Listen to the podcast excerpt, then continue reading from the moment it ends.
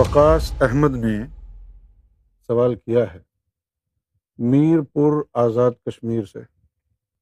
السلام علیکم۔ امید ہے آپ رہنمائی فرمائیں گے۔ میری بات یہ ہے کہ اللہ کے کرم سے اس ذات نے عقل سمجھ دی ہے اور کچھ الرا ٹی وی پر دیکھ کر بہت سی چیزیں سیکھنے کو ملی ہیں اور جو چیزیں سمجھ میں نہیں آ رہی تھیں وہ بھی سمجھ میں آ گئی ہیں۔ بات دراصل یہ ہے کہ میری سوئی ایک جگہ پر اٹک گئی ہے۔ گوہر شاہی سرکار، امام مہدی کیسے ہیں؟ اس کی وضاحت فرما دیں پلیز۔ میں آپ پر کسی قسم کی تنقید نہیں کر رہا ہوں۔ میں صرف اپنی اصلاح چاہتا ہوں۔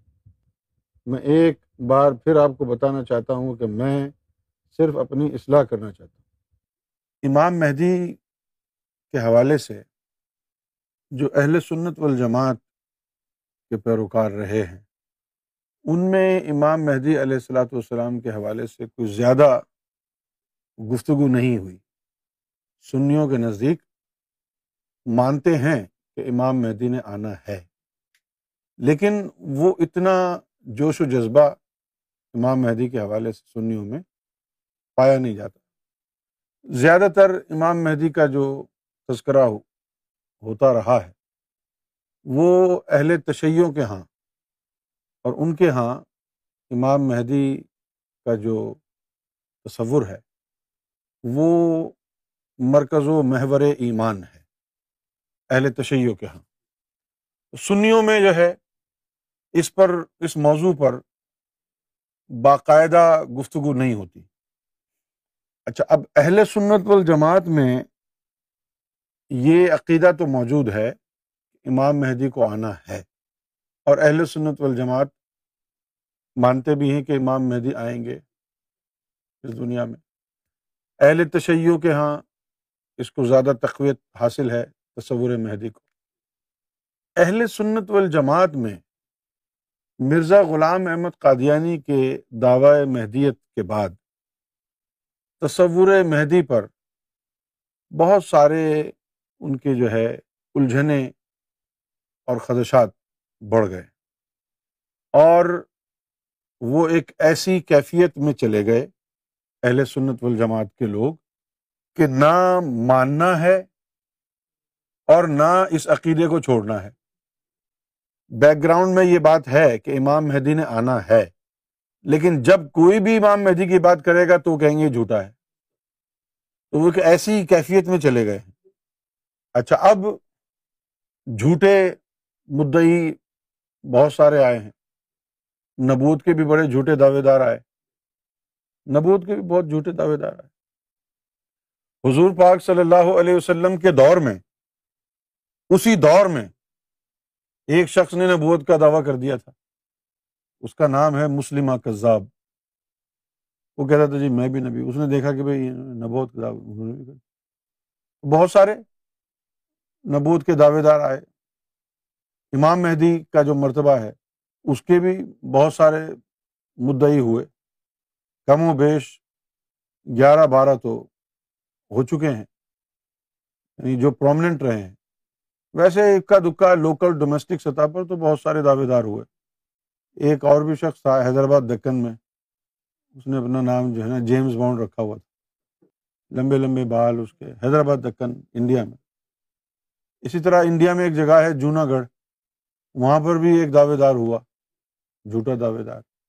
اس کے علاوہ سوڈان میں ہوا، محمد احمد اس کا نام تھا۔ لیکن مشہور ہوا وہ سوڈانی مہدی کے نام سے۔ اس کے علاوہ طالبان کا جو سربراہ ہوا، ملا عمر، اس کے بارے میں بھی لوگوں کا یہ گمان ہوا کہ وہ بھی دعوے دار ہے۔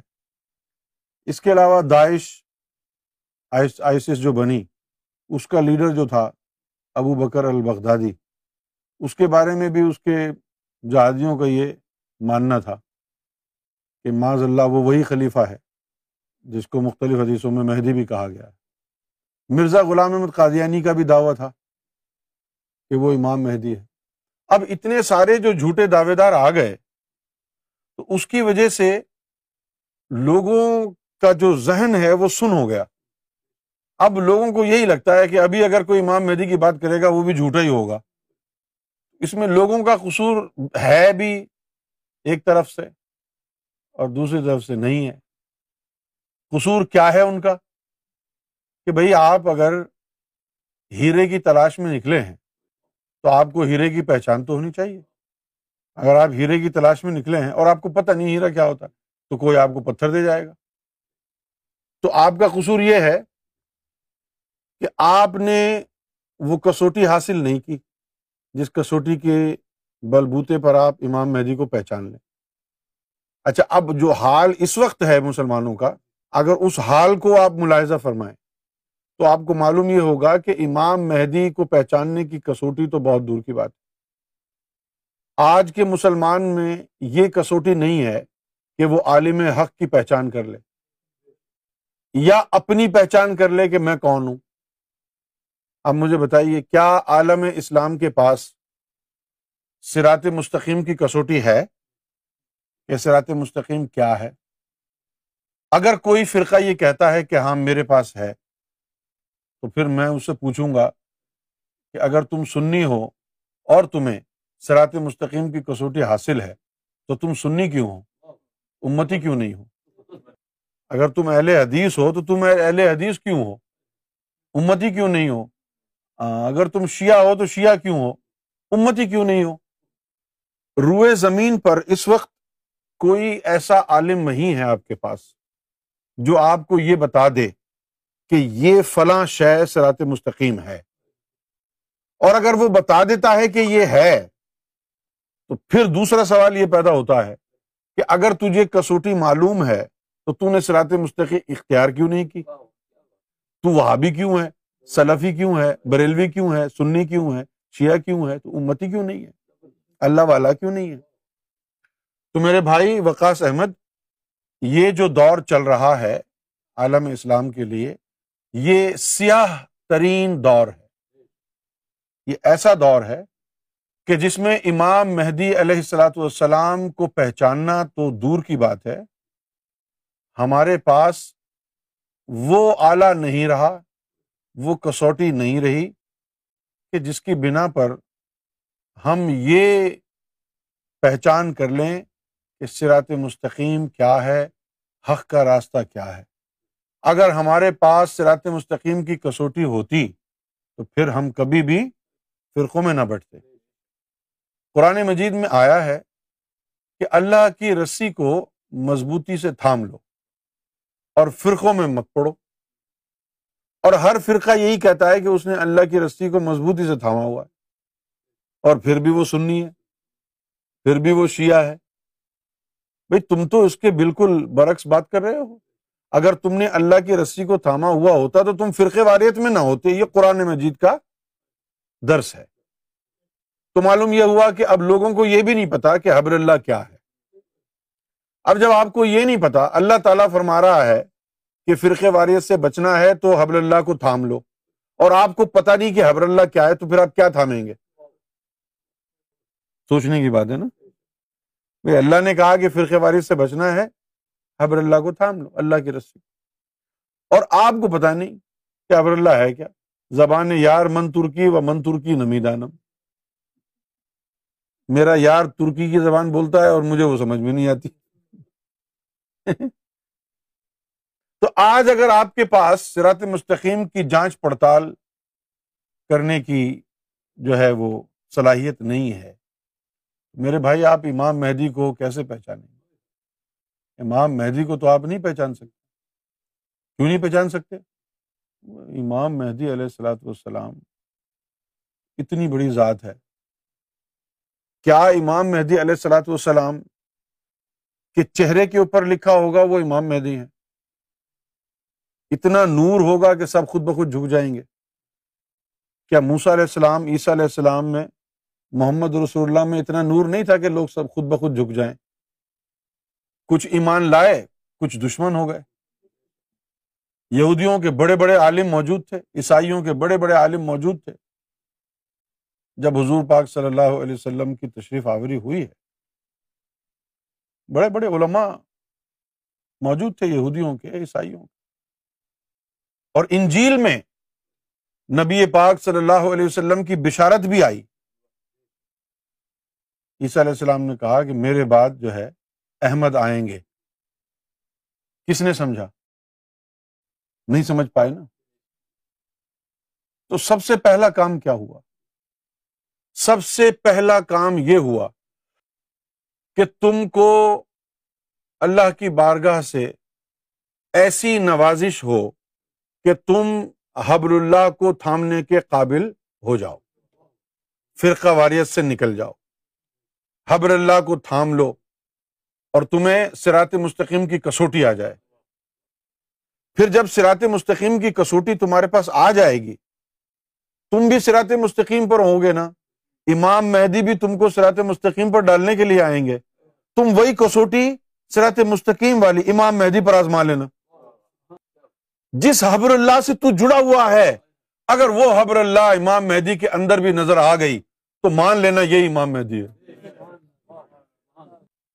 اسی لیے سرکار گور شاہی امام مہدی نے فرمایا کہ امام مہدی کی پہچان نور سے ہوگی۔ جس کے دل میں نور ہوگا، جس کے دل میں نور ہوگا، وہ امام مہدی کو پہچانے۔ اور جس کے دل میں نور ہوگا وہ مومن ہوگا۔ حضور کے دور میں کچھ آرابی کلمہ پڑھ کے مسلمان ہو گئے۔ اور جب انہوں نے صحابہ کرام کی عزت و توقیر اور شجاعت دیکھی تو فوراً کہنے لگے جی ہم بھی مومنین ہیں۔ اللہ تعالیٰ نے فوراً آیت نازل کی۔ کہا کالت العرابو آمنا۔ کہ یہ عربی کہہ رہے ہیں کہ ہم مومن ہیں۔ کل لم تو منو یا رسول اللہ، ان کو کہہ دو کہ تم مومن نہیں ہو۔ ولاکن قولو اسلمنا، بلکہ یہ کہو کہ مسلمان ہوئے ہو۔ ولما ید خل المان فی قلوبکم، ابھی تو نور تمہارے قلب میں داخل ہی نہیں ہوا ہے۔ تو معلوم یہ ہوا کہ امام مہدی کو پہچاننا گا وہ جو مومن ہوگا۔ شیعہ نہیں پہچان سکتا۔ سنی، بریلوی، دیوبندی یہ نہیں، امام مہدی کو پہچان ہی نہیں سکتے۔ کون پہچانے گا؟ جو مومن بن چکا ہوگا، جس کے دل میں نور ہوگا، وہ پہچانے گا۔ اسی لیے ہم سیدنا امام مہدی گور شاہی کی نظر کرم کے ساتھ لوگوں کو اپنے دل منور کرنے کی تعلیم دے رہے ہیں۔ ذکر قلب کو پھیلا رہے ہیں کہ دل کی دھڑکنوں میں اللہ کا نام آئے اور ان کے دلوں میں اللہ کا نور جو ہے آ جائے۔ پھر جب اللہ کا نور آ جائے گا، تو خود ہی پھر ان کو حقیقت سمجھ میں آ جائے گی۔ اس لیے وقاص احمد ضروری یہ ہے میرے بھائی کہ ہم سرات مستقیم کو اختیار کر لیں پہلے۔ سرکار گور شاہی نے سرات مستقیم کو اختیار کرنے کا طریقہ ہمیں بتا دیا ہے۔ اور وہ طریقہ قرآن اور حدیث کی روح ہے۔ وہی سنت رسول ہے۔ وہی سنت مولا علی ہے، جو آج سرکار گور شاہی کا کرم کر رہا ہے۔ نبی پاک صلی اللہ علیہ وسلم نے مولا علی کو کہا تھا، غمد عین کا یا علی وسما فی قلب لا الہ الا اللہ محمد الرسول۔ کہ اے علی، اپنی آنکھیں بند کر، تو تجھے تیرے اپنے قلب سے کلمے کی آواز آئے گی۔ یہ وہ طریقہ ہے کہ جس سے قلب کے اندر کلمہ اتر جاتا ہے، اللہ کا ذکر شروع ہو جاتا ہے۔ جب اللہ کا ذکر شروع ہو گیا، اللہ کی طرف سے ہدایت ہو گئی، اب اللہ تجھے گمراہ نہیں ہونے دے گا۔ کبھی بھی تو جھوٹے ولی اور جھوٹے مہدی کے نرغے میں نہیں آ سکتا، کیونکہ تیرے قلب کو اللہ نے ہدایت دے دی ہے۔ تیرے قلب میں نور آ گیا ہے۔ تو سب سے زیادہ ضروری بات یہ ہے جو میں نے آپ کو بتائی ہے۔ امام مہدی کے حوالے سے۔ اس کے علاوہ اگر ہم اکیڈمک لیول پر بات کریں، تو یہ ہے کہ نبی کریم صلی اللہ علیہ وآلہ وسلم نے مختلف احادیث میں امام مہدی علیہ السلاۃ والسلام کے زمانے کی نشانیوں کا ذکر کیا ہے، آپ کی تعلیم کی نشانی کا ذکر کیا ہے، اور آپ کی ذات کی نشانیوں کا ذکر کیا ہے۔ کچھ نشانیاں ایسی ہیں جن سے پتہ چلتا ہے کہ وہ زمانہ کون سا ہے۔ امام مہدی کا۔ کچھ نشانی ایسی ہیں جس سے امام مہدی علیہ السلاۃ والسلام کی تعلیم کا پتہ چلتا ہے۔ اور کچھ نشانیاں ایسی ہیں جن سے آپ کی ذات کی شناخت ہوتی ہے۔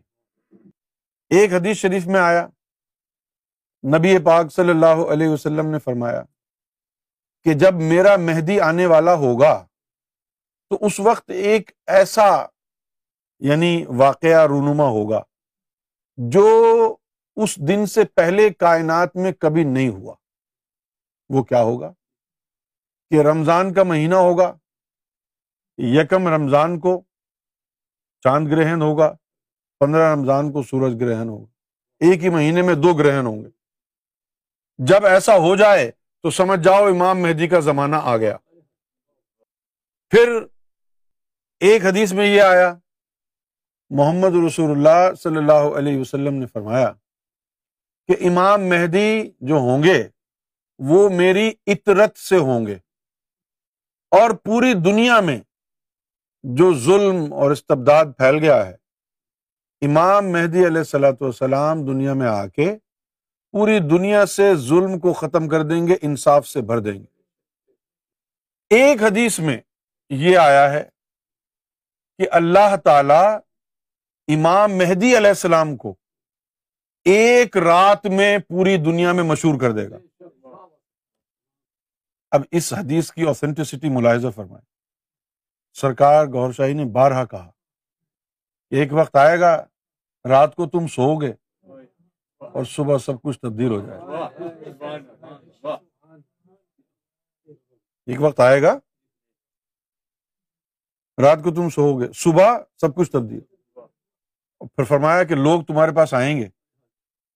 کہیں گے، تم نے اپنی ان آنکھوں سے دیکھا تھا امام مہدی گور شاہی کو۔ اور فرمایا کہ ملینز آف ڈالر تمہیں دیں گے صرف اس بات کے لیے کہ دس منٹ میرے ساتھ بیٹھ کے گور شاہی کی باتیں سنا دو۔ تو حدیث شریف میں آیا کہ اللہ تعالی امام مہدی کو ایک رات میں مشہور کر دے۔ ایک اور حدیث میں آیا کہ امام مہدی علیہ السلاۃ والسلام اقوام عالم کو اس میں ذات اللہ کے ذکر اور نور پر جمع کر دیں گے۔ ایک اور حدیث میں آیا کہ امام مہدی علیہ السلاۃ والسلام جو ہوں گے، دنیا میں قیامت کا دن آنے والا ہے۔ اور صرف ایک دن رہ گیا ہے، کل قیامت ہے اور امام مہدی ابھی تک آئے نہیں ہے تو اللہ تعالی قیامت کو ٹال دے گا۔ جب تک امام مہدی نہیں آئیں گے، قیامت نہیں آ سکتی۔ ایک حدیث جو ابو ذر غفاری سے ثابت، اس میں کہا، حضور نبی پاک صلی اللہ علیہ وسلم تشریف فرما تھے ابو ذر غفاری آئے، خاموش بیٹھے۔ حضور پاک مخاطب ہوئے، کہنے لگے کہ اے ابا ذر، تم مجھ سے پوچھو گے نہیں کہ میں کیوں افسردہ ہوں؟ تو انہوں نے کہا، یا رسول اللہ، مجھے بتائیے آپ کیوں افسردہ وہ کہنے لگے کہ مجھے یاد ستا رہی ہے اپنے بھائی امام مہدی ان کی شان یہ ہوگی کہ لوگ گناہوں سے لدے ہوئے ان کے پاس آئیں گے، ان کے پاس بیٹھیں گے، اور جب واپس جانے لگیں گے تو گناہوں سے ایسے پاک ہو چکے ہوں گے جیسے نوزائیدہ بچہ ہو۔ ایک حدیث شریف میں آیا جس کو روایت کیا ہے امام جعفر صادق علیہ السلام نے کہ امام مہدی علیہ السلاۃ والسلام کا چہرہ چاند میں طلوع ہوگا۔ کالا وجہ یتلا فل قمر انہوں نے فرمایا کہ ان کا جو چہرہ ہوگا، وجہ، ان کا جو چہرہ ہوگا، یتلا، طلوع ہوگا فل قمر چاند میں۔ چاند میں امام مہدی علیہ السلاۃ والسلام، سرکار گور شاہی کا چہرہ جو ہے، وہ ایسا طلوع ہوا ہے کہ غروب ہی نہیں ہو رہا۔ دیکھ لیں۔ پھر ایک اور حدیث میں نبی پاک صلی اللہ علیہ وسلم نے فرمایا کہ قیامت اس وقت تک نہیں آئے گی جب تک سورج پر امام مہدی کی کوئی نشانی نہ آ جائے۔ اب یہ جو سورج ہے، اس کے اوپر تین چیزیں آئی ہیں۔ ایک تو سرکار گور شاہی کی تصویر مبارک، دوسرا آیا ہے سرکار گور شاہی کا نام را ریاض۔ اور تیسرا آیا ہے کلمہ جو امام مہدی کی ذات سے منسوب ہے۔ ایک اور حدیث میں آیا کہ امام مہدی علیہ السلاۃ والسلام ہو بہو ہم شکل مصطفیٰ ہوں گے۔ ہو بہو۔ بے شمار لوگوں نے جب حضور صلی اللہ علیہ وسلم کا دیدار کیا ہے، اور اس کے بعد جو ہے انہوں نے، جب سرکار کی فوٹو ان کو دکھائی کسی نے، یا انہوں نے حادثاتی طور پر دیکھ لیے، تو انہوں نے یہ کہا ہے کہ یہ حضور پاک کی تصویر ہے، اور ہم کہہ رہے ہیں یہ سرکار کی ہے۔ پہچان لیا انہوں نے۔ ابھی یہاں پر ایک ایکسپو ہوا تھا لندن میں، الیگزینڈریا پلیس میں، تو وہاں ایک خاتون آئی۔ اس کا ذکر چل گیا اور اس نے کہا کہ مجھے پروفٹ محمد کا دیدار ہوا ہے۔ تو اس کو کہا، یہ پیچھے جو تصویر لگی ہے، ذرا دیکھنا، یہ کس کی ہے؟ پیچھے مڑی اس نے کہا، یہی تو ہے۔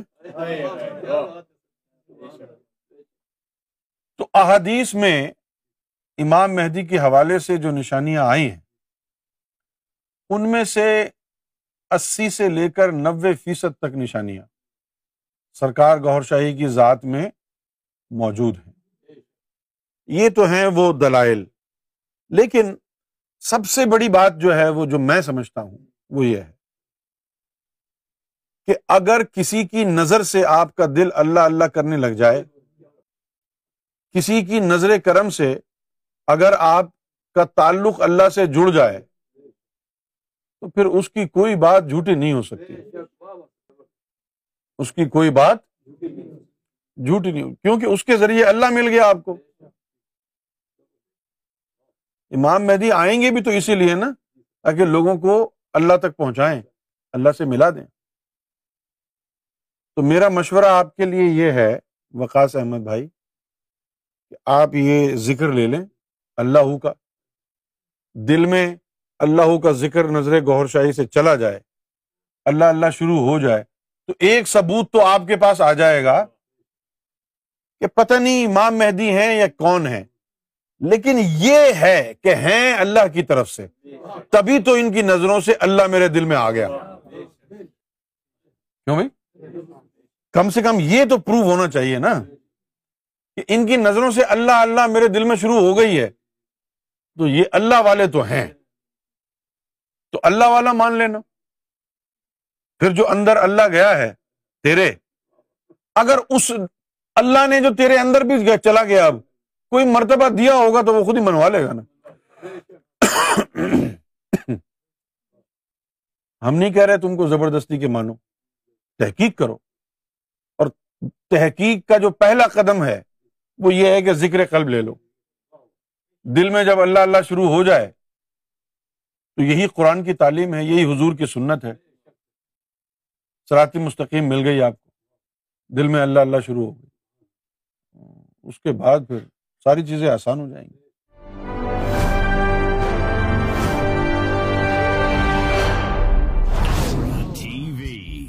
Bringing light love and peace in your life